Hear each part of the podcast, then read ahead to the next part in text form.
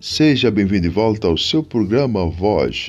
Esse é o seu 30º episódio da primeira temporada. Estamos tratando sobre o assunto que em outros e últimos episódios do nosso podcast temos debruçado concernente ao tema Vivendo o seu destino ou seu propósito nuclear. Todos nós fomos chamados para propósitos grandiosos. Cada um foi estabelecido dentro do parâmetro prescrutado pela própria divindade, através da pessoa daquele que é o molde, o padrão, aquele que é a imagem singular e única do próprio divino ser, a própria sabedoria, a pessoa do próprio Cristo. Deus não nos esperou para sermos seres viventes no planeta Terra para depois traçar um projeto.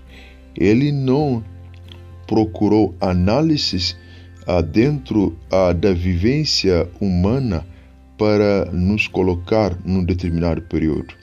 Ele não esperou a manifestação de vários movimentos e de várias filosofias e, na verdade, conceitos que o homem hoje tem para, na verdade, nos fazer valer nesse tempo. Deus nos projetou por intermédio do seu próprio Filho.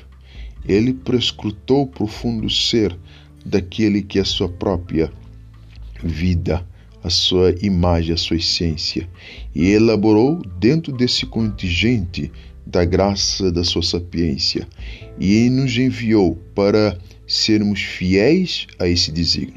Por isso, em Lucas capítulo 16, versículo 10, foi-nos dito: quem é fiel no pouco também é fiel no muito, quem é fiel no pouco também é fiel no muito. Deus tem esse critério de análise, que é o critério da fidelidade. Deus nos examina para nos colocar em lugares cimeiros.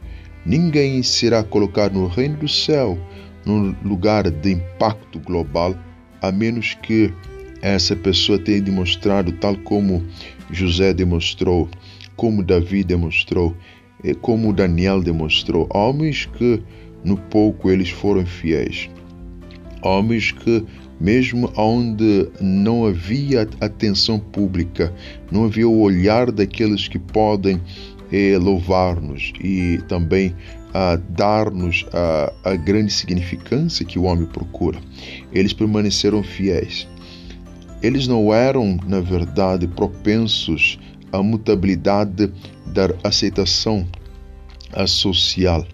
Eles mantinham na verdade, a pujança, a própria grandeza, a nobreza do ser, não esperando pelo valor do dinheiro ou pelo troféu ou bônus. Eles tinham um critério, eles eram fiéis diante daquele que é a própria fidelidade. Quando nós temos esse critério a Deus como a nossa fidelidade, Cristo, mas não para sermos simplesmente escravos da própria a palavra em si.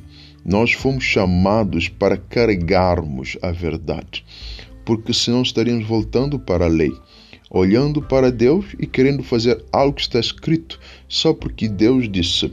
Não é essa a observação que Deus deseja que haja em nós. O Senhor deseja sim que nós sirvamos Ele, mas como filhos, amando a sua verdade e a sua pessoa. E aquele que ama, ele aproxima, ele tem interesse, ele se aprofunda, ele, na verdade, se entrega e ele permite que o objeto de seu amor tenha total senhorio sobre a sua vida. E então, até na forma dele viver, dele sentir, dele pensar, não é mais o seu eu que a senhora que determina, mas sim a pessoa do Espírito Santo daquele que é o Deus eu sou. Então essa pessoa perde o trono da vida, essa pessoa perde o domínio de si próprio porque quem agora é o Senhor, como está no verso 3.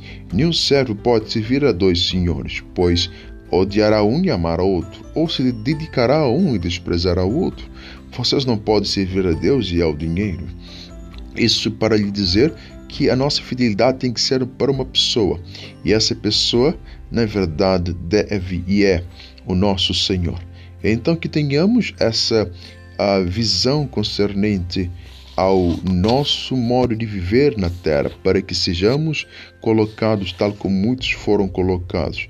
Eles impactaram sua geração, porque eles não tinham a mente no reino da terra. Eles tinham, tal como em Mateus 6,33 foi-nos ordenado, buscai o reino dos céus em primeiro lugar, e a sua justiça, e as demais coisas vos serão acrescentadas. Se formos fiéis ao reino do céu, Deus nos colocará no reino da terra, sobre todos, para a sua glória.